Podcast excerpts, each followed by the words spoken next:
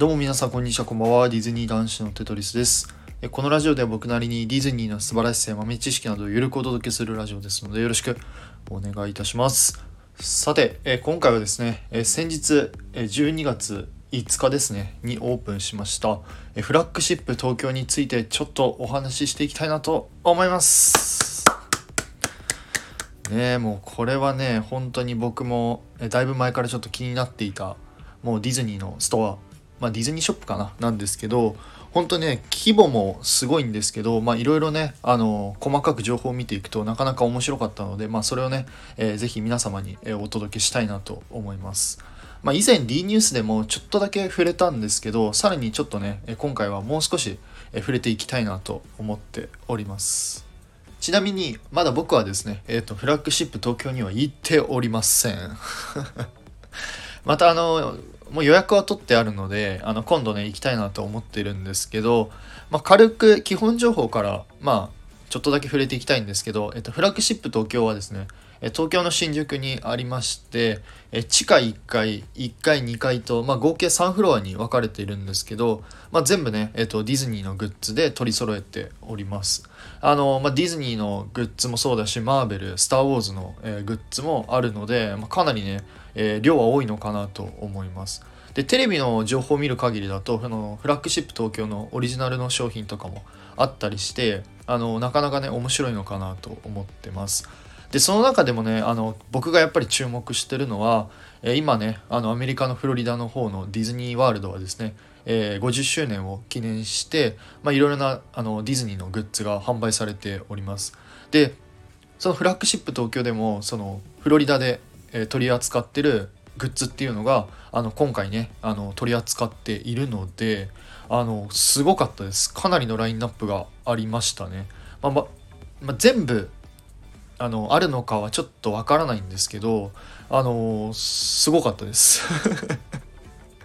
はいもうグッズの疎い僕でもすごい興奮したぐらいあのテンションが上がりました。でその中でも僕はねもうどうしても買いたいあの50周年のスウェットがあるんですけど、まあ、これだけはねもう絶対買いたいなとあの 思っております。でちなみに、まあ、皆さん知ってるかなと思うんですけどえっと、昨日オープンして、まあ、今日もだったんですけど、まあね、かなりの、あのゲストの方が入られたみたいで、えー、ほぼほぼのねあの商品がやっぱり完売するっていう事態になってたみたいです。ただあの、まあ、まあ、本当か真偽は不明なんですけど、まあ、SNS とか見る限りだと、まあ、今後もね、あの50周年のグッズとか他のグッズっていうのもあのどんどん入荷してくるっていう話なので、まあ、気長に待ってもいいのかなと個人的には思います。そんな焦らなく焦ってねフラッグシップ東京に行かなくてもあのいいのかなと、え、思ってます。でここからなんですけどここからはですね僕がちょっと気になってるえポイントを2つお話ししたいなと思います。えまず1つ目はですねあのフラッグシップ東京の店内の BGM はどうなってるかっていう 非常に気になりますねあのぜひあの行ってる方いらっしゃったらちょっと教えてほしいんですけどあのやっぱりあのディズニーソングファンとしては、まあ、ここの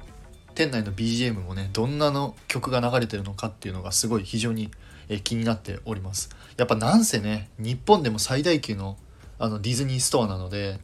まあ何かこうひねっていくんじゃないのかなって。あの個人的には、えー、期待しております。でそれにプラスしてえっとですね店内にですねあのでっかい、まあ、ディスプレイみたいなのがありましてでそこのディスプレイに何があるかというとですね、え、ディズニー作品が、えー、流れているみたいなんですよね。で SNS で見る限りだと僕が知ってる限りだと「リメンバー・ミー」とか「アナと雪の女王」の作品が流れていました、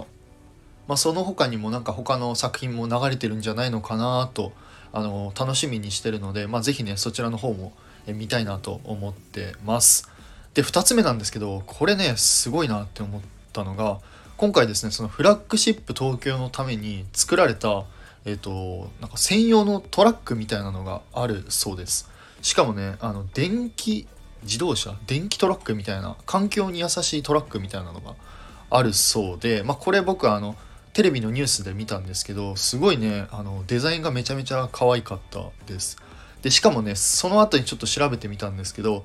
なんとこのトラックのあのナンバープレートがあの1118って言ってあのまあねピンときた方ならあの分かるかもしれないんですけどなんとねミッキーの誕生日になっておりました。ここまでこだわるフラッグシップ東京さすがだなって、えー、個人的には、えー、思いました。なんかなかなかそのトラック見る機会が少ないみたいなので、まあ、是非ですねあのフラッグシップ東京にあの行った方はですねこのあのフラッグシップ東京の専用のトラックもあの探してみたらちょっと面白いのかなと思います。で是非見つけたらあの写真を僕に送りつけてください。はい待ってます。はい。トラックの写真待ってます。はい。ということで、えっ、ー、と、まあ、もう一つ、まあ、気になるところといえば、やっぱりあの、キャストさんのね、まあ、あのショップの店員さんの衣装とかもちょっと気になるので、まあ、そちらもねあの僕は、えー、今度行った時には、えー、衣装の方も見てみたいなと思います。はい。すいません。ちょっとだいぶ早口になったんですけど、えー、今回はですね、フラッグシップ東京について、まあ、ちょっとだけお話しさせていただきました。いかがでしたでしょうか。ぜひですね、あのー、まあ、なかなか新宿って遠いとこだと思うので、まあ、東京近郊の方とか、まあ、お時間ある方はですね、あのフラッグシップ東京に、えー、行ってみてはいかがでしょうか。まあ、ディズニーファンの方だったら絶対楽しめる場所かなと個人的には思ってますので、あのぜひぜひ、えー、皆さん行ってみてください。はい。最後になりますが、いつも皆様、いいねやコメント、本当に、本当にありがとうございます。本当、マジで感謝してます。はい。ねえ、もう、もうね、もう感謝、ああ、もう、はい、もうダメだ。ありがとうございます。はい。それでは、また次回の配信でお会いいたしましょう。テトリスでした。うーん、バイバイ。